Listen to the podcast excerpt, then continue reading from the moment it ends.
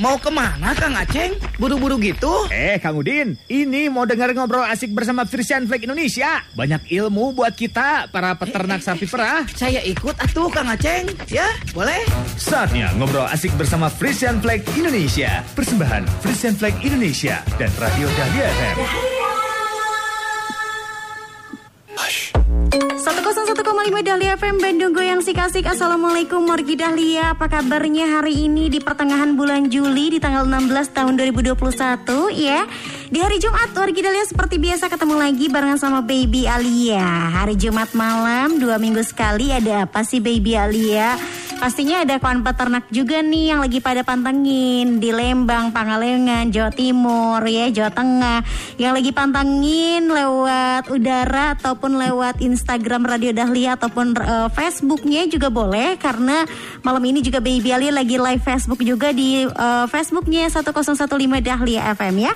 Pastinya kita ketemu lagi di acaranya Radio Bewara.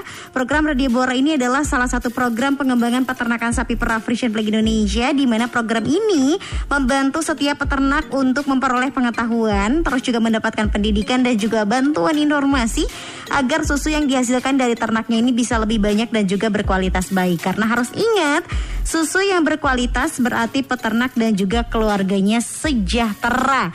Wajib banget nih makanya untuk kawan peternak semua untuk selalu pantengin Radio Bewara. Karena setiap 2 minggu sekali itu temanya berbeda-beda dan pastinya merupakan informasi yang sangat penting dan ilmu yang sangat bermanfaat sekali untuk kawan peternak semuanya ya.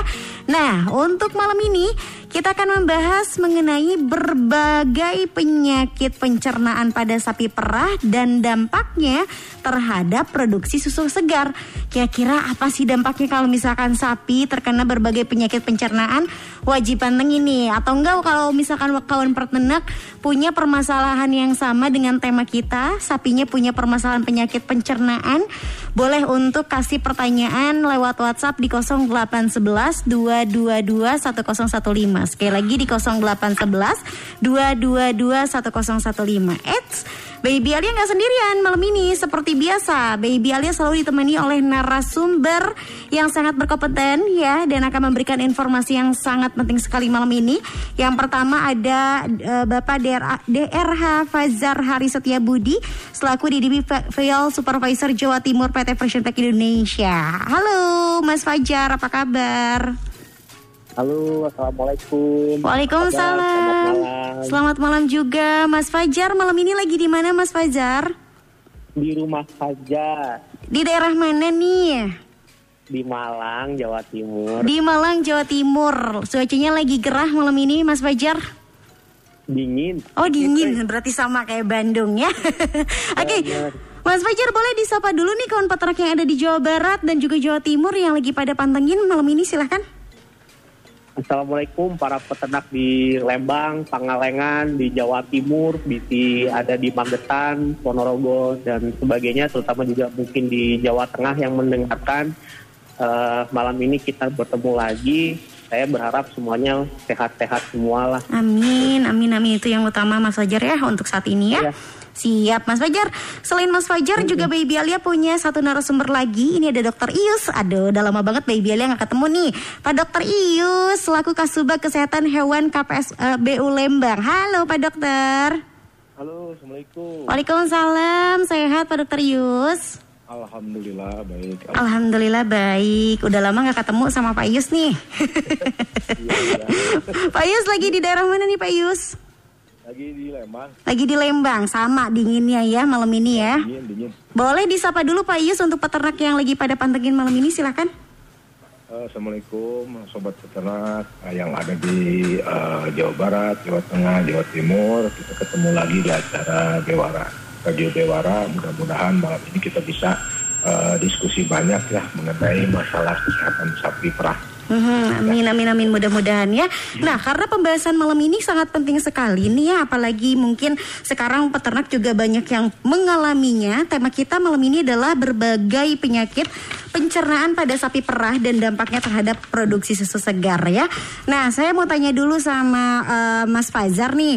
Mas Fajar, tahun ini kan kita mulai membahas mengenai kesehatan hewan ya. Nah, untuk malam ini kita membahas bagian dari pencernaan atau metabolic disorder ya. Nah, menurut Mas Fajar sendiri, kenapa sih penting untuk kita membahas penyakit ini sebagai topik kita malam ini? Ya, terima kasih pertanyaannya Teh. Terkait dengan penyakit metabolik atau gangguan metabolik ini sebenarnya yang terutama terkait dengan faktor nutrisi gitu ya, di mana ada gangguan ketidakseimbangan nutrisi atau kurang dari pakan atau perubahan manajemen pakan yang terjadi di peternakan kita, di peternak para peternak gitu ya. Nah, hal ini biasanya terjadi pada sapi-sapi perah yang baru saja melahirkan atau produksinya sedang tinggi-tingginya nih gitu. Baik ya. Nah Pak Ayus juga boleh menyambung dari pernyataan Mas Fajar barusan. Sesuai pengalaman di lapangannya sendiri, penyakit pencernaan itu sebetulnya kepada sapi, penyakit pencernaan apa aja nih yang kerap terjadi sama sapi? Mungkin bisa disebutkan 3 besar penyakit tersebut Pak Ayus? Ya, sebenarnya banyak ya, dan kita batasi malam ini mungkin hanya untuk sapi dewasa ya. Jadi kalau untuk sapi Ayus dewasa, sebentar punten, dipotong sebentar. Untuk volume radionya boleh dikecilin sedikit. Iya. Oke, boleh dilanjutkan kembali untuk 3 besar penyakit pada pencernaan sapi yang mungkin bisa disebutkan, mangga Pak Ayus? Karena kita bahas untuk yang dewasa ya, yang jadi untuk yang dewasa biasanya yang paling sering itu adalah rumen asidosis ya, jadi kondisi keasaman lambung rumennya itu meningkat. Itu biasanya sama gejalanya sama makan, kadang-kadang kalau jalannya cepat bisa ada demam juga ya, kayak infeksi. Kemudian yang keduanya biasa disebabkan juga pencernaan yang sering kita jumpai di lapangan itu namanya displacement abomasum ya. Jadi lambungnya itu kepelintir ke kanan atau ke kiri. Ini juga erat kaitannya dengan masalah metabolik di sapi, terutama sapi-sapi yang baru melahirkan. Sebenarnya dari dulu juga udah banyak yang displacement abomasum ini, tetapi ini kan masalah ini sering kita temui dan kita cepat. Terus yang ketiga itu yang tak kalah pentingnya penyakit pencernaan pada sapi dewasa yang sering kita anggap remeh itu yaitu kecacingan. Kita ketahui bahwa kecacingan itu sebetulnya masalahnya cuma cacingan.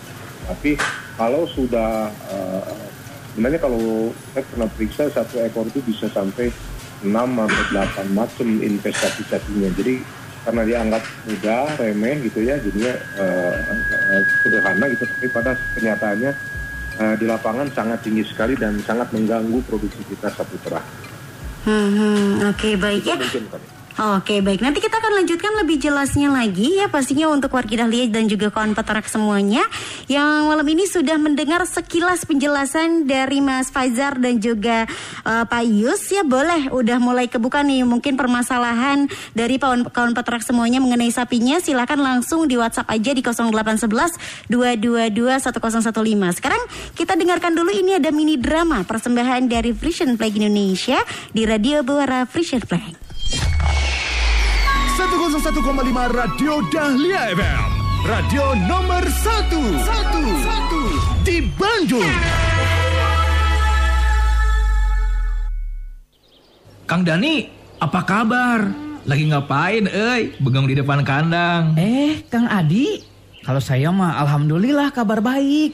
Ini nih Kang, saya teh lagi bingung merhatiin sapi-sapi saya pada kenapa ya kok produksi susunya teh turun. Hah? Turun gimana? Bukannya Kang Dani jago ngurus sapi. Saya aja kan banyak belajar dari Kang Dani. Emang turunnya banyak Kang? Lumayan lah Kang. Apa ya yang salah? Sapinya pada sakit nggak Kang? Kelihatannya masih pada sehat. Yang baru aja lahiran juga kelihatannya sehat-sehat aja Kang. Daripada bingung terus, mending kita undang Pak Dokter Keswan dari koperasi yuk. Sekalian saya juga mau belajar dari beliau. Selamat siang Kang Dani. Wah, ada Kang Adi juga. Ada apa nih? Tumben, saya ditelepon Kang Dani. Aduh, Pak Dokter, punten pisan merepotkan ya. Terima kasih sudah datang ke kandang saya. Ini Pak, produksi susu sapi saya kok turun ya? Padahal kelihatannya semuanya teh baik-baik aja Pak. Perawatan saya juga gak banyak berubah kok. Nafsu makan atau pola pemberian pakannya gimana? Ada darah yang beruluran ya? Itu gimana makannya? Memang yang darah nafsu makannya teh turun, tapi dah tetap mau makan. Terus ada satu sapi saya yang jadi nggak terlalu doyan konsentrat, jadi makan hijauannya lebih banyak. Itu normal kan Pak Dokter? Wah, kalau sapi sudah mengalami penurunan nafsu makan, walau sedikit seharusnya sudah diwaspadai Kang, karena banyak penyakit pencernaan yang terjadi pada sapi. Berawalnya dari pemberian pakan yang kurang tepat. Gejala yang paling mudah dikenali adalah penurunan nafsu makan atau perubahan pilihan pakannya, Kang. Kalau terlambat, bisa mengakibatkan kerugian buat peternak sendiri, Kang. Dari mulai rugi produksi susu, rugi pendapatan menurun, bahkan bisa jadi rugi kehilangan sapi karena mati, Kang. Wah, cuma gara-gara salah kasih pakan, sapi bisa mati, Pak Dokter.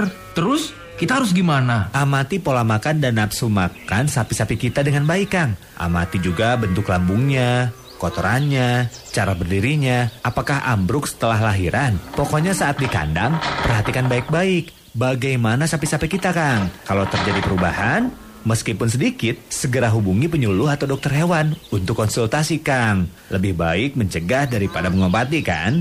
Nah, nih Kang, soalnya kalau sampai terlambat, bisa fatal akibatnya, Kang. Sayangnya, masih banyak peternak yang kurang perhatian pada sapi-sapinya. Jadi nggak terlalu memperhatikan perubahan-perubahan yang tadi saya sebutkan. Mereka pikir itu hal yang biasa aja. Nanti juga akan normal lagi. Padahal, Kang, kondisi sapi semakin menurun. Produksi susu juga pasti menurun dan bisa mengakibatkan kematian, Kang. Manajemen pakan itu sangat penting loh. Karena disitulah awal dari kesehatan sapi, Kang. Manusia juga kalau salah makan pasti sakit, kan? Nah, begitu juga sapi, Kang. Untung Kang Dani gerak cepat nih. Coba, nanti saya periksa sapi-sapinya ya. Wah, alhamdulillah. Untung saya cepat panggil Pak Dokter. Nah, kan, saya jadi banyak belajar lagi deh hari ini. Jangan lupa, kalau ada penyuluhan dari koperasi, simak baik-baik ya, Kang. Supaya jangan sampai kejadian yang buruk-buruk dialami sama akang-akang ini. Siap, Pak Dokter. 101,5 Radio Dahlia FM. Radio nomor 1 di Bandung.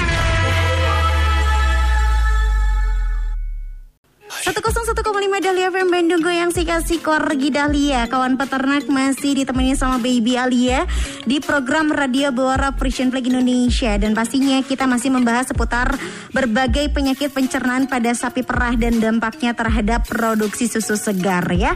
Tapi Baby Alia mau ngasih informasi dulu nih untuk kawan peternak. Tahu gak sih kalau ternyata potensi kerugian akibat penyakit pencernaan pada sapi perah itu dapat dialami oleh peternak. Tidak hanya jangka pendek namun juga jangka panjang. Di antaranya penurunan produksi susu 8-13 liter per hari hingga 300-450 liter masa laktasi. Dan pastinya juga bahkan terjadi penurunan pendapatan mulai dari 78.000 per hari hingga 10 juta per masa laktasi. Pengeluaran biaya untuk obat hingga ratusan ribu rupiah. Bahkan yang paling besar adalah kerugian akibat kematian sapi. Nah, makanya dijaga baik-baik nih kawan peternak, jangan sampai sapinya mengalami penyakit pencernaan karena itu akan sangat merugikan. Ya, hari ini malam ini kita akan bahas tuntas bersama dengan Mas Fajar dan juga Dokter Ius. Pak Dokter Ius sudah terhubung kembali dengan kita? Ya, udah siap. Oke, nah sekarang suaranya udah jelas. Pak Yus, boleh diulang kembali untuk 3 besar penyakit pencernaan tadi, karena tadi sempat terputus-putus suaranya Pak Yus. Silahkan Pak Yus. Oke. Yang pertama itu paling sering kita jumpai itu ada namanya rumen asidosis, atau bahasa awamnya itu lambungnya asam ya. Jadi gejalanya sama tadi, gejala umumnya nggak mau makan gitu kan, kadang-kadang fesesnya itu diare ya, buang airnya diare. Kemudian juga yang paling menciri itu biasanya sobat peternak bisa lihat bahwa kotorannya itu nggak cuma encer, tapi kadang-kadang kayak ada gas ya. Terus baunya juga asam atau anyir, biasanya karena ada pendarahan sedikit ya. Nah biasanya juga warnanya juga tidak hijau, coklat, tapi mungkin mengarah ke abu-abu ya kalau yang sangat berat. Nah itu udah gejala umumnya paling sering kita jumpai karena emang perubahan pakan yang mendadak di peternak. Nah yang kedua biasa kita sering jumpai juga di tahun-tahun sekarang ini ada namanya displacement abu masum atau orang Sunda bilangnya ini kadutnya kebalik katanya atau lambungnya muter atau berpindah posisi ya. Sebenarnya kan masalahnya lambungnya itu harusnya kan diam pada posisi yang normal, tetapi karena penumpukan gas, terus juga ada penimbunan gas juga racun dari makanan itu menumpuk, sehingga lambungnya bisa berpindah ke kiri atau ke kanan, lambung abu masumnya. Nah ini dua besar yang paling kita sering jumpai gitu ya. Nah yang ketiga, walaupun tidak masuk metabolik, tetapi sering dijumpai juga di peternak itu terutama musim kemarin habis musim hujan. Itu kecacingannya cukup tinggi kalau emang pengendalian kecacingannya kurang di peternakan. Karena mungkin alasan klasik ya, jadi karena lagi bunting tidak dikasih obat cacing atau setelah melahirkan lupa gitu kan. Akhirnya kalau dihitung-hitung sapinya udah mungkin lebih dari 5 bulan belum diobat cacing, dan ini sangat riskan dan sangat mengganggu sapinya sendiri. Karena kalau cacing itu tidak hanya satu, itu bisa macam-macam di dalam perutnya, bisa saya bilang tadi bisa 6 jenis ya di dalam perutnya yang kalau tidak terkontrol itu meningkat tajam. Nah ini sangat mengganggu, terutama kelihatannya sapinya normal, diarenya kadang-kadang, cuman kalau di kecacingan itu lebih banyak mungkin berlendir ya, atau darahnya juga merah biasanya. Kemudian produksinya juga kerasa turun walaupun nafsu makannya normal. Nah ini kebalikan dengan yang tadi. Kalau yang tadi nafsu makannya turun itu kan kelihatan sapi sakit. Kalau kecacingan itu sapinya makan banyak atau normal, tetapi kok susunya nggak naik-naik atau sedikit, dan badannya juga tidak bertambah, jadi artinya badannya kurus saja. Nah ini gejala umum yang sering dijumpai pada kecacingan. Kalau dihitung-hitung ya tiga besar ini yang sangat merugikan ya kalau di sapi laktasi atau di sapi perah itu, karena pas waktu kita lagi pengen dapat susu banyak, karena gangguan ini penurunannya jelas tadi ya, kalau di yang pernah saya alami bisa sampai 60-80% dari total produksi hilangnya gitu. Jadi kalau sehari misalkan dia 20 liter kena ruminasi dosis atau displacement abu masum itu bisa sampai paling bisa 5 liter atau 8 liter gitu kan. Nah itu yang kalau kecacingan biasanya jangka panjang, makin lama produksinya turun atau nggak naik, dan yang rugi itu biasanya juga mempengaruhi yang lain, misalkan jadi sapinya sulit bunting atau nggak ada birahi. Itu mungkin ya. Oke, baik. Itu kalau di Lembang sendiri berdasarkan pengalaman di lapangan, yang mendominasi ini yang rata-rata terjadi pada peternakan di Lembang, rata-rata penyakit pencernaannya penyakit apa, Pak? Yang itu tadi, yang paling banyak itu yang rumen asidosis ya. Jadi yang asam lambungnya naik itu kaitannya sama metabolik ya. Jadi karena gangguan pencernaan, terutama lambung sapi yang besar, dikarenakan tadi manajemen pakannya, pemberiannya, manajemen jumlahnya, manajemen kualitasnya tidak berimbang. Jadi yang jadi masalah adalah sebenarnya kalau lambung sapi itu sebenarnya emang ada asam ya. Kalau dihitung pH itu dia turun sampai ke angka paling 5,5 atau 5,8. Tapi harus itu naik lagi. Kalau jumlah makanan seratnya dari hijauan cukup itu naik lagi. Dan karena dia mengunyah dikunyah lagi, sehingga produksi air liurnya terus-terusan ada, akhirnya pH-nya normal lambungnya itu dan tidak menyebabkan kerugian yang berarti gitu kan. Tetapi karena pola pemberiannya yang salah dalam pengertian gini, pola pemberian misalkan jumlah pemberian per hari ya, karena kita mungkin menyesuaikan dengan kayak kita makan sehari 2 kali gitu. Padahal sebenarnya sapi itu sepanjang dari 24 jam itu sebagian besar waktunya untuk makan, mengunyah gitu. Jadi pola pemberian pagi dan sore itu menurut saya dengan kondisi sekarang pengen susunya banyak, otomatis makanan yang mengandung gula tinggi, minim serat itu sangat tinggi di peternak, sehingga mereka melihatnya jangka pendeknya susunya pengen banyak gitu kan.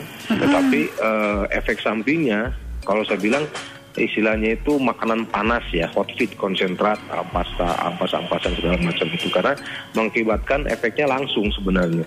Mm-hmm. Dan yang kedua tadi manajemen pemberian. Yang kedua manajemen jumlahnya. Nah, jumlahnya itu kadang-kadang sekarang saya tidak pernah bilang sama peternak jangan banyak konsentrat atau enggak, sebenarnya karena kita mengejar susu boleh konsentrat ditambah tetapi harus berimbang dengan jumlah rumput yang diberikan. Sederhananya begini, kalau misalkan biasa kasih makan konsentratnya misalkan anggap konsentrat saja misalkan 10 atau 12 kilo. Itu kebutuhan untuk seratnya saja minimal itu kan 25 kiloan. Minimal itu seratnya dari hijauan rumput. Jadi kalau misalkan kita susunya, wah sapinya banyak nih 20 liter ke atas. Kita mau tambah konsentrat, ampas tahu dan sebagainya. Otomatis dari batas minimal hijauan segar itu harus naik juga. Jangan 25, kalau bisa sampai 30. Nah pertanyaannya, Pak nggak dimakan? Bukan nggak dimakan sebenarnya. Masalahnya tinggal ngatur aja waktu pemberiannya. Karena tadi saya bilang pagi ke siang itu cukup panjang, apalagi nanti siang menuju ke malam itu panjang. Jadi yang minimal tuh bisa dipraktekkan dan udah dicoba. Itu 3 kali itu udah sangat minimal ya. Ada yang mencoba 4 kali lebih baik. Tetapi kalau dengan metode konvensional rumput, konsentrat rumput, konsentrat itu dibagi 3 hari dengan pembebanan makanan itu lebih banyak di pagi sama sore, siang itu lebih sedikit. Jadi kalau misalkan total konsentrat 12 kilo, kita aturkan di pagi itu 40%, sore 40%, siang 20%. Nah itu lebih aman di perut karena konsentrat ini dicernanya relatif lebih cepat dibandingkan rumput. Jadi kalau misalkan kebanyakan akan sangat merugikan. Nah, yang ketiga tadi secara kualitinya, kalau misalkan makanan yang kadang-kadang kita salah juga di lapangan, misalkan konsentrat ditambahin ampas tahu, ampas singkong, roti dan sebagainya, itu makanannya karbo semua, sumber zat pati semua, dan ini mudah sekali dicerna oleh bakteri rumen tertentu sehingga produksi asamnya tinggi gitu. Emang kalau 1-2 hari produksinya kelihatan bagus gitu kan, tetapi karena efek sampingnya banyak, akhirnya kelihatan sekali polanya akan 2 hari lagi turun, nanti dia mau makan naik lagi, naik turun seperti itu. Karena pola makannya naik turun, maka produksinya pun tidak stabil. Kadang-kadang naik, kadang-kadang turun. Nah, kebanyakannya turun biasanya karena untuk pulih itu akan perlu waktu lama itu di sapinya. Nah, itu mungkin yang paling sering dijumpai. Oke, manajemen pemberian pakan, manajemen jumlah pakan dan juga kualitas pakan. Berarti bisa dibilang nih Pak Dr. Ius ya bahwa pemberian pakan itu akan menjadi sangat-sangat berpengaruh terhadap penyakit pencernaan dari sapi tersebut ya. Iya betul, karena secara teoritis dan kita praktis di lapangan bahwa kalau misalkan sapi makan rumput hari ini gitu ya, dia makan rumput hari ini, dia untuk menjadi kotoran itu perlu waktu sekitar 3 hari. Ya. Jadi kalau konsentrat itu cepat, sangat cepat. Jadi kalau misalkan perbandingannya terbalik. Misalkan 70% konsentrat dan ampas-ampas itu, sedangkan rumput atau yang minimal hanya jerami, otomatis yang paling sering saya jumpai di lapangan itu perut sapi itu kosong. Jadi kalau dipegang, perut sebelah kiri itu kalau dipegang dari atas ke bawah itu isinya kosong dan ringan ya. Nah ini yang jadi masalah. Karena apa? Karena seratnya sedikit. Nah jumlah serat sedikit saya bilang tadi karena sapi itu kalau serat itu dia akan dikunyah kembali pada waktu dia sambil istirahat. Jadi dia makan rumput, terus 2-3 jam, 4 jam kemudian dia mulai mengunyah kembali isi perutnya itu menjadi lebih halus. Dan ini efek normal fisiologis pada sapi supaya pencernaannya itu sehat. Nah, jadi sederhananya kalau misalkan peternak ke kandang, kalau setelah dikasih makan, misalkan dikasih makan jam 7 pagi gitu ya. Kita lihat sekitar jam 9-10 itu sapinya ada ngunyah lagi nggak gitu. Misalkan sambil duduk, sambil rebahan gitu dia ngunyah nggak, atau sambil berdiri dia ngunyah. Kalau tidak ada itu dikhawatirkan memang sudah kondisi serat pangannya itu di dalam perutnya berkurang. Sehingga buffernya yang dihasilkan di ludahnya atau penawar asamnya itu berkurang. Nah otomatis pH-nya itu akan turun gitu kan sampai posisi 5. Nah yang pengalaman kita kalau pH-nya sudah 5 itu total sapinya nggak mau makan. Jadi kalau sangat asam sekitar pH 5 itu sapinya udah nggak ditawarin makan ini itu nggak mau. Itu gejala yang paling utama. Nah biasanya kalau hari ini besoknya dia nggak makan, kita tunggu aja 2 hari atau besoknya sapinya udah mulai diare tuh. mencret-mencret kayak gitulah. Sudah memberi pertanda ya sapinya ya? Iya, dari awalnya. Nah, keluarnya, nah terus yang paling sering praktek di lapangan yang harus dihindari adalah tadi merubah pakan yang secara drastis gitu. Misalkan gini, tidak ada ampas tahu misalkan. Hari ini tidak ampas tahu, terus ada ampas singkong. Jumlahnya diganti, porsinya sama. Nah, ini bahaya nih.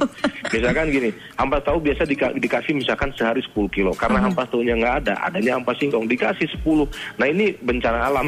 Iya. Kenapa? Karena perutnya akan kaget. Karena gini, masing-masing makan makanan itu di dalam perutnya itu bakteri rumennya itu spesifik gitu ya. Jangankan untuk konsentrat, rumput tertentu aja, misalkan ada peternak yang biasa ngasihnya rumputnya rumput gajah, inggris, gitu. Ya, rumput gajah. Nah karena nggak ada yang nawarin, ini ada sisa, ini jagung nih, katanya jagung hasil panen, dikasihlah jagung total tanpa ada perkenalan dulu. Mau, tapi tunggu 2 hari lagi dia langsung nggak mau, langsung ada gejala pencernaan dan sebagainya. Kenapa? Karena perutnya kaget itu. Jadi biasanya mencerna kingres ini dan perlu waktu. Jadi masalahnya boleh merubah tetapi jangan sampai nol gitu. Jadi kalau misalkan mau merubah itu ada tahap peralihan, ada sebagian sisa makanan sebelumnya yang dipertahankan supaya perutnya tidak kaget. Ya berarti itu salah satu tips juga ya, kalau misalkan kekurangan pakan yang biasanya dipakai bisa diganti tapi bertahap gitu ya Pak Yus ya? Ya, di sinilah apa jelinya peternak itu. Jadi kalau misalkan emang saya juga ngerasain di lapangan kalau misalkan bahan baku nggak ada, ini yang ada cuma ini gitu kan. Nah ini kan serba salah gitu kan. Tapi kalau kita menyadari bahwa merubah itu punya dampak yang sangat berbahaya gitu kan, harusnya pada kita hitungan, oh ini ampas tahu datangnya mungkin agak keterlambatan 2-3 hari, berarti kita kurangin aja posisinya. Biasa misalkan 10 kilo kita turunkan misalkan di 5 kilo, perbanyak tadi misalkan ada konsentrat yang ada dulu, nanti pas waktu ampas singkongnya datang misalkan karena ampas tahu belum ada, kita bisa tambah ampas singkong tapi ampas tahunya masih ada gitu. Nah jangan sampai dibiasakan karena nggak ada ya udahlah diganti aja, dan itu efeknya langsung gitu. Bukan nggak kerasa malah kerasa langsung gitu. 2 hari langsung sapinya nggak macam-macam gejalanya tadi. Oke, baik. Kalau tadi Pak Yus menggambarkan kondisi di Jawa Barat khususnya di Lembang, kalau sekarang saya pengen tahu nih ya Mas Fajar, kalau mendengar penjelasan dari Dokter Yus tadi, kalau Mas Fajar sendiri melihat fenomena yang sama tidak jadi di Jawa Timur, bahwa peternak juga mengalami permasalahan yang sama dengan pencernaan sapi seperti itu, Mas? Oke, terima kasih, Teh. Saya sedikit menyambung dari yang saya sampaikan di awal dan sedikit mungkin menambahkan yang disampaikan Dr. Yus terlebih dahulu ya. Mohon izin Dr. Yus, terkait dengan gangguan metabolisme atau pencernaan ini, sebenarnya ini adalah hal-hal yang bisa kita cegah sebagai peternak. Nah, hal-hal inilah yang sebenarnya nanti di akhir juga kita akan sampaikan bagaimana kita melakukan pencegahannya, karena apabila ini sudah terjadi ini akan sangat merugikan bagi para peternak itu sendiri. Kenapa? Sebagai contoh tadi yang disampaikan oleh Dr. Yus terkait dengan asidosis atau rumen dalam keadaan asam, kalau di kita mungkin kayak kembung, mah gitu ya. Nah ini apabila terus berlanjut sayangnya sapi juga tidak bisa ngomong gitu ya. Iya betul. Dengan asidosis ini selain ke arah tadi displasia abu masum atau perutnya melintir gitu ya, itu juga bisa nantinya ke arah laminitis atau gangguan pada kuku. Nah ini yang seringkali para peternak kita akan melihat sapi kita, kakinya yang bagian belakang terutama akan sedikit pincang atau diangkat seperti itu. Nah hal-hal inilah kenapa kita sampaikan malam ini agar menjadi perhatian bersama yang nantinya bisa kita cegah seperti itu. Nah kalau di Jawa Timur seperti apa, sebenarnya penyakit-penyakit ini, penyakit metabolisme ini wajar di dunia peternakan terbicara, sehingga baik di Jawa Barat, Jawa Tengah ataupun Jawa Timur itu 99% itu hampir sama gitu. Hanya memang sudah ada beda gitu ya. Kalau di Jawa Timur, saya melihatnya di Jawa Timur beberapa tahun terakhir ini para peternak di Jawa Timur alhamdulillah sudah mulai memperhatikan atau aware terkait dengan pola pemberian pakan, di mana dengan pola pemberian pakan mungkin di Jawa Barat, terutama di daerah Lembang ini kan, ya, mohon maaf apabila memang kita kan suka memberikan ampas tahu gitu ya, ampas tahu ini cukup berlebih, ini proteinnya memang tinggi Teh. Proteinnya tinggi, berarti ke jumlah susu itu juga akan baik. Tetapi secara serat kasar atau rumput itu hijauan itu kan serat kasar ya, kan ada kalau teh pegang gitu ada yang kasar gitu, itu salah satunya adalah indikasi dia serat kasar. Nah, serat kasar ini yang dibutuhkan oleh sapi. Nah, kalau kita terlalu banyak memberikan ampas tahu atau ampas singkong, gamblong, atau kalau kita ngomong di Jawa Barat apa ya, saya lupa ampas singkong itu. Sampe ya. Gabeng. Gabeng.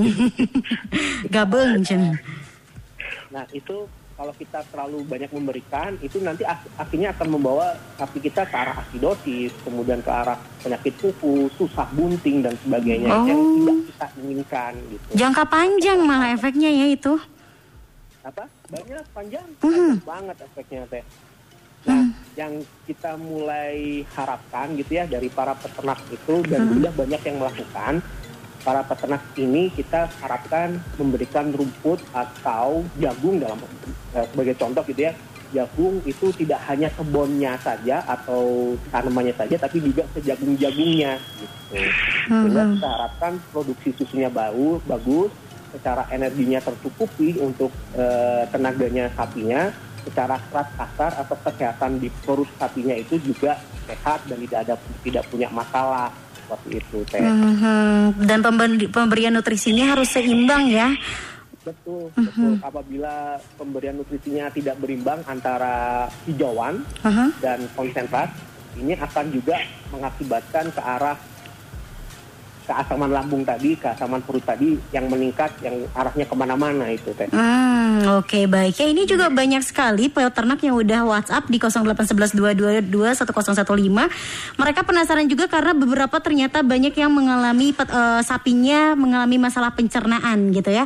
Ini kita baca dulu. Yang pertama ada Ramita dari TPS 18 TPK Pencut KPSBU Lembang. Mau tanya Pak, katanya kenapa sapi saya setelah melahirkan yang punya saya itu malah mencret. Kalau di istilah Lembang mah pas mau diperah si kolostrumnya itu nggak keluar katanya. Bahkan sampai beberapa saat susunya sama sekali malah jadi nggak keluar. Pertama kali nih saya baru punya pengalaman kayak gini. Apakah karena hijauan atau konsentratnya yang terlalu banyak, atau ada masalah dari yang lainnya? Karena saya belum paham. Sudah dibantu juga dengan menteri setempat dan akhirnya sapinya dibawa ke RPH katanya. Karena susunya nggak keluar-keluar. Sebelum dikering kandang sapinya nggak ada masalah padahal Pak. Dari Dokter Ius boleh silakan. Ya, kalau dari gejala yang tadi disampaikan bahwa habis melahirkan, kemudian susunya tidak turun, ada diare, ya. Sebenarnya mungkin harus diperiksa dulu apakah tadi melahirkannya normal atau tidak ya, karena proses kelahiran yang abnormal itu biasa meninggalkan luka ya, pada rahimnya. Nah, gejala diare sering kita, apalagi habis melahirkan, yang saya amati kala tadi seperti itu gangguannya ya. Bisa jadi karena dia merejan, yang keluar itu ya karena merejan karena rahimnya sakit atau vaginanya ada yang robek, itu kadang-kadang meningkatkan kontraksi. Makanya bentuknya diare. Nah, itu satu hal. Yang kedua, kalau misalkan sapinya emang sudah cukup tua, kita harus waspadai juga karena tadi ada susunya tidak turun ya, karena sebelumnya normal tidak ada saya menganggap tidak ada mastitis ya. Jadi kalau ada mastitis lain cerita. Nah, kalau misalkan tidak ada mastitis habis melahirkan, kemudian tidak turun, ada diare, harus diwaspadai juga adanya sapinya gangguan metabolik yang lain, yaitu kekurangan kalsium dalam darahnya. Nah, ini juga kalau pemeriksaannya lebih jelas lagi. Itu kalau misalkan biasa kalau gejalanya misalkan tadi nggak mau makan dan sebagainya habis melahirkan, biasa kalau kita dikasih diinfus dulu. Nah, kalau habis diinfus tidak ada perubahan, yang dikhawatirkan gejala berikutnya tadi, karena rumen asidosis ini sering juga menyerang pada sapi-sapi yang baru melahirkan. Kenapa? Karena biasa kalau sebelum melahirkan itu perutnya itu kan padat ya, karena ketahan sama anak di dalam. Nah, pada waktu habis melahirkan rumennya tuh kosong gitu, perutnya tuh kosong maaf. Jadi rumennya itu punya ruangan lebih luas. Nah, karena ruangannya luas, ringan, ini sering terjadi juga di spesimen abu masum tadi. Abu masumnya berpindah tempat karena rumennya emang ringan.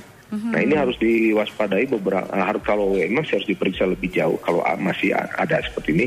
Tapi untuk kasus kedepannya, misalkan takut kejadian lagi, coba tolong pastikan. Yang kesatu, kalau habis melahirkan tidak ada susu, harus dipastikan bahwa dia tidak ada mastitis, karena mastitis habis melahirkan itu mastitis yang paling berbahaya ya.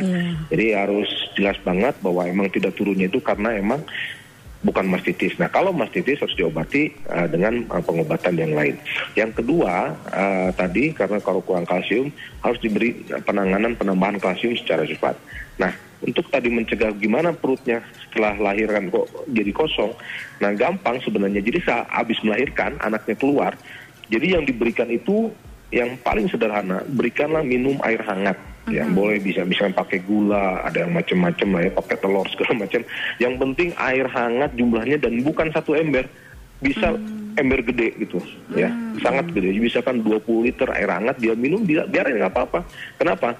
Karena air hangat ini satu juga tadi supaya merangsang kontraksi ya, mempermudah kontraksi uterusnya cepat pulih, rumennya juga padat gitu ya. Nah setelah minum itu berilah rumput sesegera mungkin. Jadi kalau misalkan ibaratnya Pak saya nggak punya rumput banyak, ya berarti rumput itu khusus untuk yang baru melahirkan itu, yang baru melahirkan diberi rumput lebih banyak. Kenapa? Supaya tadi rumennya jangan sampai kosong.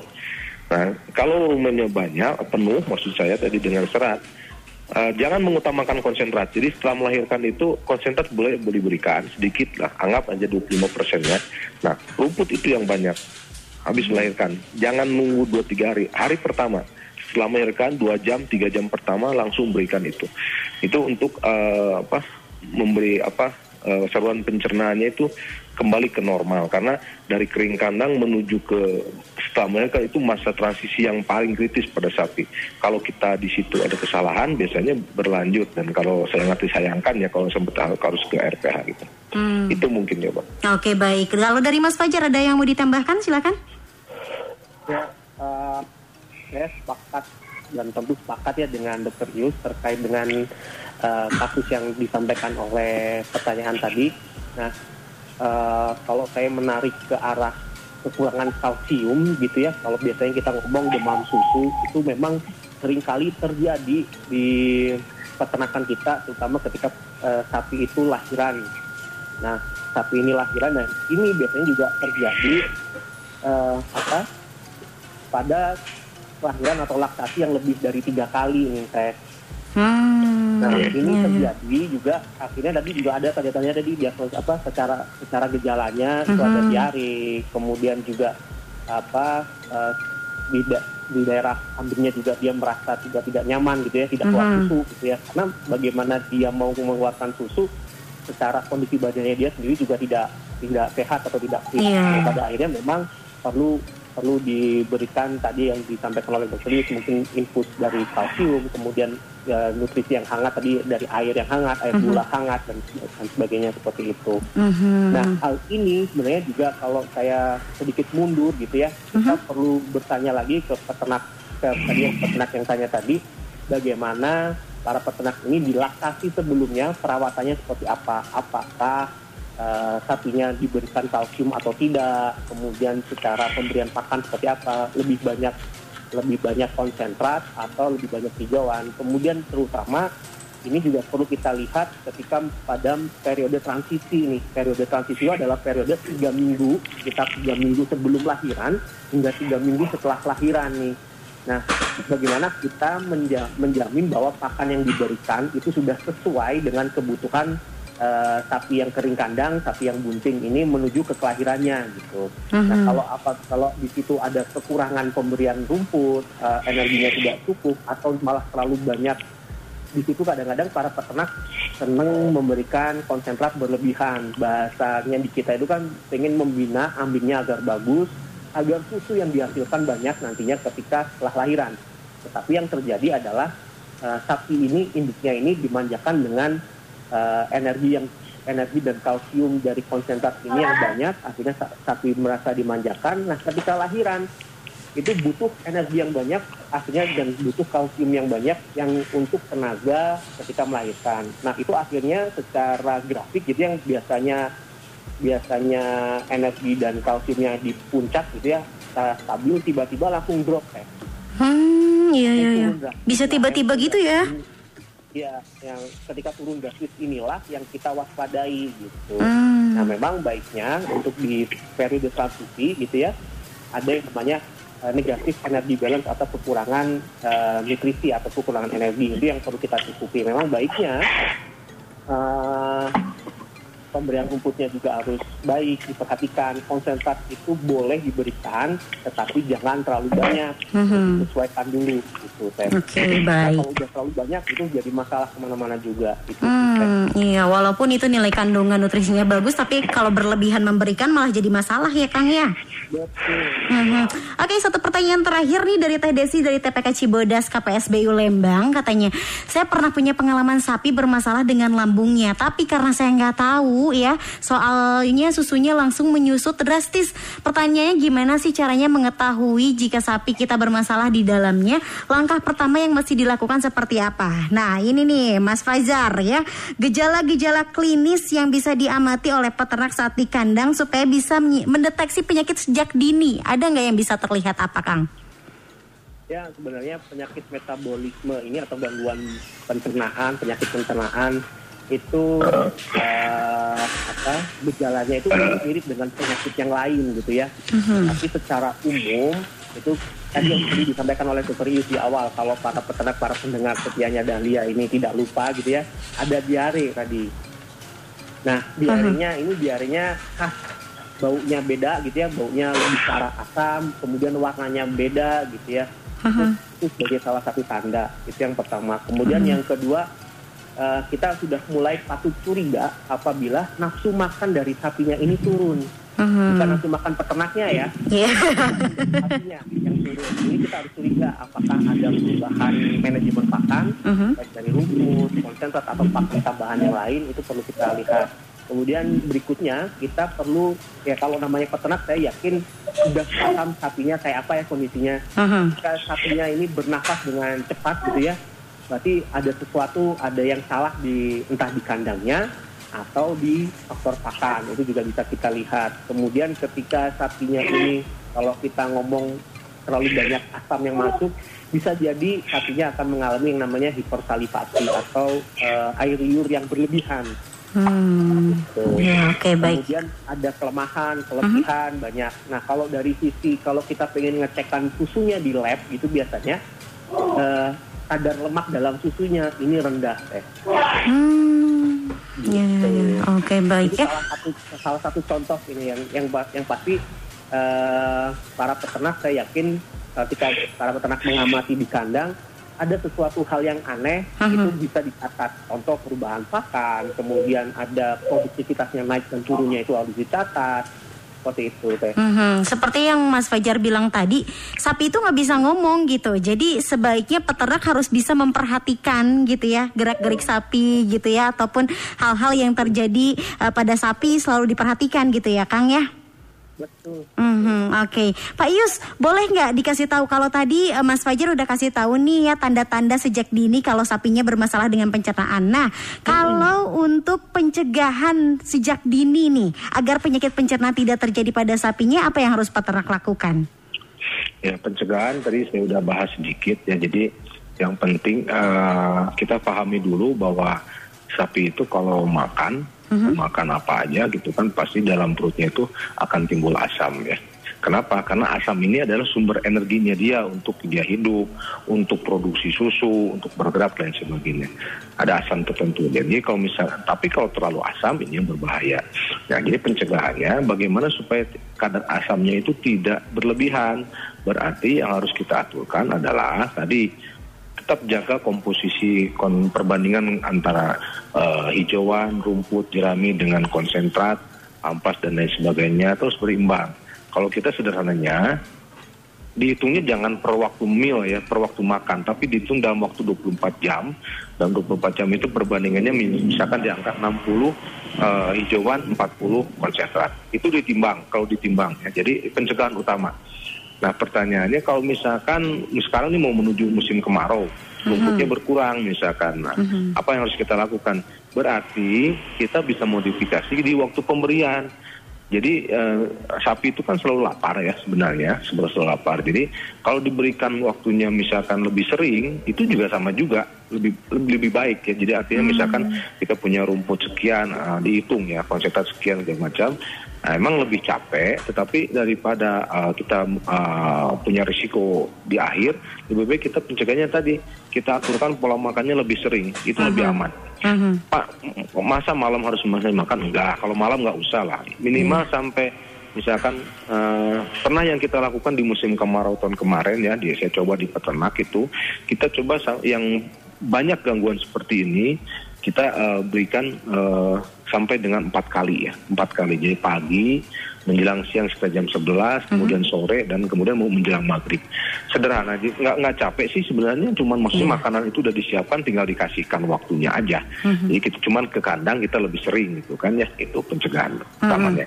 Yang kedua, di pakan sebenarnya banyak ya, sekarang sudah modifikasi pakannya, jadi ada yang emang kalau di koperasi mungkin tidak ada bahannya, tapi kalau misalkan kita bisa coba penambahan misalkan apa tapi probiotik atau yeast atau kapang itu untuk merubah metabolismenya di dalam rumen itu supaya tidak terlalu asam. Itu sudah ada ya, sudah ada yang pakai dan hasilnya cukup baik. Jadi bukan obat sebenarnya ini, cuman feed additive, jadi yang adisi yang ditambahkan ke dalam pakan supaya tadi asam yang ditimbulkan tidak terlalu drastis. Ini bisa kita berikan juga gitu kan. Kemudian jangan lupa yang ketiga, air minum. Kenapa? Karena komposisi rumen itu 3. Yang satu makanannya sendiri, yang kedua gas. Kalau misalkan yang sering gangguan pencernaan juga timbul karena emang sapinya kurang minum gitu. Bukan karena dia tidak mau minum, tapi emang kita tidak sediakan adlib. Jadi Pak, ini udah ada yang minum kok nggak diminum. Nah ini kadang-kadang karena apa? Tergantung cuacanya, kalau di Lembang kan emang dingin ya.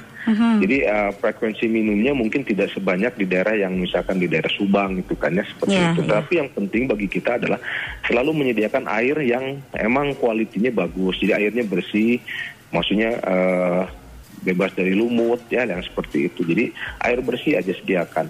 Dia nggak minum sekali, yang bagus itu malah nggak minum sekaligus. Minumnya cuma nengok-nengok, habis makan minum dikit. Yang penting sehari dia minum gitu dalam 24 jam itu. Yang sering kita lupakan begitu. Karena bagi peternak mungkin ini sapinya nggak mau minum karena emang kalau ditongkrongin yang minumnya cuma dikit gitu. Yang minum banyak tuh justru berarti yang dehidrasi gitu. Misalkan ada yang habis lahiran gitu kan, atau yang sedang sakit tertentu, yang kepanasan misalkan karena dijemur di luar, itu minumnya lebih banyak. Tetapi kalau sapi yang dikandangkan emang minumnya tidak sebanyak yang seperti itu. Tapi emang harus selalu ada. Itu kuncinya karena metabolisme rumen itu sangat dibantu dengan jumlah air yang mencukupi, memadai gitu. Kalau kurang air pasti ada masalah. Apalagi ditambah diare. Bayangkan saja minumnya kurang, diarenya banyak, berarti kan dehidrasi. Nah, ini yang paling sering kelihatan gejalanya sapinya kok matanya cekung gitu kan, cungurnya kering gitu kan, apa kupingnya gantung, kelihatan kulitnya tuh kayak kering, bersih kering semua. Nah, itu pasti dehidrasi. Kalau sampai lemes, nah ini yang bahaya. Nah, tadi kalau misalkan sampai sapinya rubuh, kita harus infus lagi dengan berbagai macam infus. Nah, untuk mencegah itu sediakan air yang memadai. Kalau memang misalkan lemas karena diare banyak, tadi ya kan diarenya banyak ya ceritanya. Nah jadi kita bisa beri bantuan pemberian oralit buatan sendiri yang bisa biasa saya praktekkan di peternak itu dan hasilnya cukup bagus. Bikin oralit itu nggak banyak sih sebenarnya. Kalau misalnya kita bikin 1 ember air yang 5 liter, patokannya bagi 1 liter ya. Per liter air itu kita pakai gulanya mungkin sekitar 7 sendok. Gula putih atau gula merah sekitar 7 sendok dan garamnya sekitar 1 sendok teh. Sendok makan tadi gulanya yang itu 1 sendok teh per 1 liter air. Itu diberikan kalau sapinya dehidrasi banget. Membantu untuk supaya sapinya jangan sampai lemes ya. Karena kadang-kadang ada yang sapi habis diare, saya nggak kasih kalsium tapi kasih cairan infusi biasa yang cairan itu pulihnya cepat gitu. Oke, baik ya.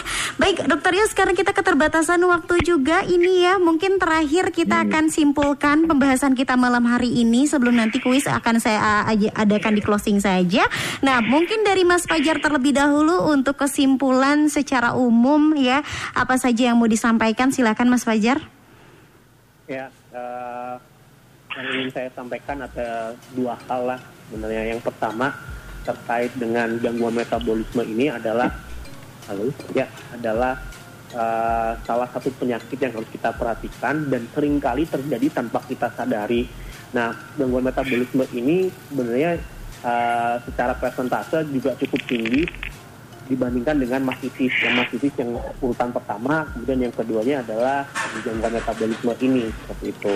Nah, bagaimana kita sebagai peternak harus memperhatikan hal ini, karena sebagai peternak apabila terjadi hal-hal yang seperti ini itu akan sangat merugikan. Kemudian secara biaya akan tinggi, karena juga ketika sapinya contoh tadi pincang gitu ya, sapi pincang merasa kesakitan pasti produksinya tidak akan maksimal, pasti ada penurunan. Kemudian apabila sapinya tadi asidosis di awal, ada gangguan reproduksi, akan gangguan hormonal akhirnya ke arah gangguan reproduksi dan sebagainya.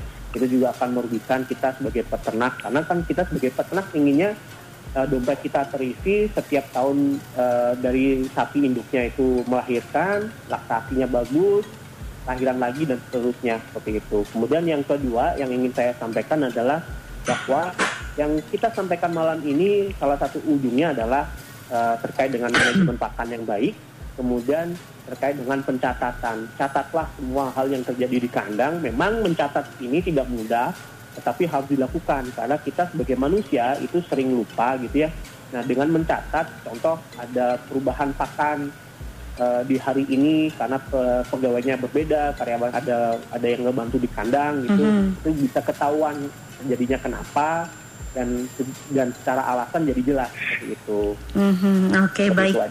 Siap. Kalau dari Dokter Yus kesimpulannya apa yang mau disampaikan, mangga Dokter? Ya, kalau di ilmu penyakit itu kan istilahnya gini, untuk sapi ya. Kalau sapinya sakit kan, terus nggak mau makan, ya kan? Betul. Yang bahas kita tadi itu karena sapi sakit nggak mau makan. Tapi jangan lupa, karena nggak mau makan sapinya jadi sakit. Kan jadi satu lingkaran tuh ya. Iya, betul, sapinya sakit nggak mau makan, terus karena nggak mau makan dia jadi sakit. Nah, kita harus putus salah satunya itu.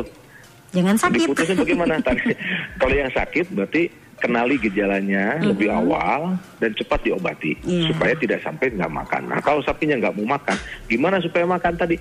Rubah pola makan, rubah manajemennya, rubah pola pemberian, quality, quantity, juga palatabilitasnya. Jadi kalau misalnya sapi nggak mau makan, jangan menyerah peternak ya. Kalau misalkan sapinya nggak mau makan, oh ini nggak mau makan, jangan.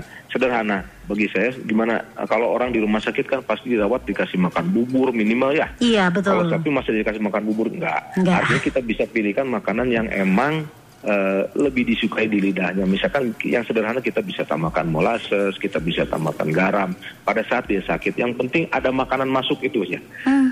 Jadi apalagi untuk masalah pencernaan ini istilahnya pada kondisi apapun masa sapinya dipuasai lebih parah lagi. Yang penting harus mau makan. Itu kuncinya mungkin ya. Mencegah, kenali dulu tadi gejalanya, ada keluhan segera tindak lanjuti, jangan dianggap enteng, dan bagi yang sudah mengalami sakit dirawat dengan baik supaya sapinya cepat pulih. Oke, ya. Perlakukan sapi sebagaimana ingin menghasilkan yang terbaik dari sapinya tersebut ya. Seperti manusia aja. Kalau lagi sakit kan pengennya makanan yang enak-enak kan Dok ya. Betul. Baik, terima kasih banyak Dokter Fajar. Terima kasih juga untuk Dokter Yus ya untuk malam ini sangat bermanfaat sekali informasinya karena kita keterbatasan waktu. Mudah-mudahan lain waktu bisa membahas lebih panjang lebar lagi dan bisa bertemu bertatap muka lagi di sini ya Pak ya. Baik ya, saya ucapkan selamat malam untuk Mas Fajar. Terima kasih banyak, salam untuk yang ada di Jawa Timur ya. Assalamualaikum Mas Fajar. Waalaikumsalam. Iya, baik. Dokter Yus juga terima kasih banyak. Salam untuk para peternak yang ada di Lembang ya. Oke, baik. Assalamualaikum Pak Yus. Waalaikumsalam warahmatullahi wabarakatuh. Iya, baik, itu dia tadi obrolan kita malam ini bersama dengan dua narasumber yang begitu sangat luar biasa membahas seputar pencernaan ya. Baby Ali masih punya utang untuk wargi Dahlia yang mau ikutan kuis boleh di 73028 atau di 7311710-nya ya. Pastinya dengan pertanyaan yang sangat-sangat gampang sekali. Baby Ali ketemuan sama siapa ya? Ini halo Radio Bewara Frisian Flag Indonesia. Hai, sama siapa ini? Sama Faisal.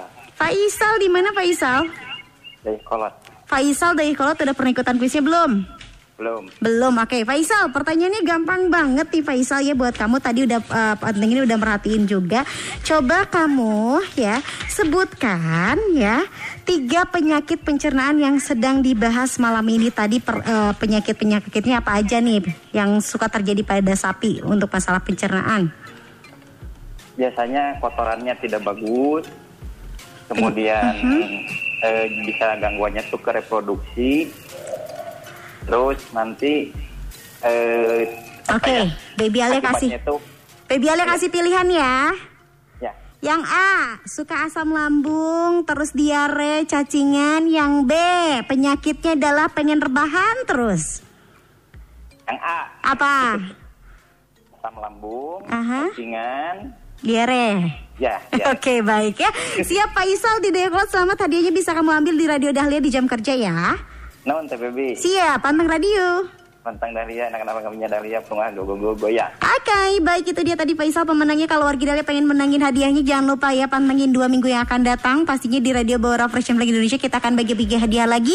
Kita akan bagi-bagi informasi yang sangat menarik sekali di Radio Bewara Frisian Flag Indonesia. Untuk kawan peternak yang memenangkan hadiah juga selamat dari pertanyaan WhatsApp di 0811 222 1015. Selamat buat Ramita di TPS 18 TPK Penjut KPSBU Lembang ya. Untuk Teh Ramita, selamat, hadiahnya juga bisa diambil ke Radio Dahlia FM di Jalan Burangrang 28 Bandung di jam kerja ya. Baby Ali harus pamit dulu ya, wargi Dahlia, kawan peternak semuanya. Mudah-mudahan kita semua dalam keadaan sehat semua selalu, amin. Dan pastinya jangan lupa nih ya, untuk masalah pencernaan, untuk manajemen pemberian pakan harus dijaga, manajemen jumlah pakan harus dijaga, dan juga kualitas pakan harus dijaga supaya tidak terjadi penyakit pencernaan pada sapi perahnya ya. Oke, pastinya semua hal yang disampaikan oleh narasumber ini telah dilakukan oleh banyak peternak dengan hasil yang baik. Jadi tinggal bagaimana peternak Indonesia berani dan mau mencobanya dan lakukan perubahan secara bertahap, karena harus ingat kesuksesan itu butuh pengetahuan dan juga keberanian. Sampai ketemu lagi di program Radio Bewara di tanggal 30 Juli 2021 mendatang, dan pastinya sehat selalu untuk kawan peternak semua dan sukses selalu untuk kita semua. Perungah gogogogoyang. Kang Udin. Mo. Kang Udin mah, hayu atuh Kang pulang. Ngobrol asik bersama Frisian Flag Indonesia-nya udahan. Terus gimana atuh saya? Tenang, ngobrol asik barengan Frisian Flag Indonesia bakalan balik lagi tiap hari Jumat 2 minggu sekali. Persembahan Frisian Flag Indonesia dan Radio Dahlia FM.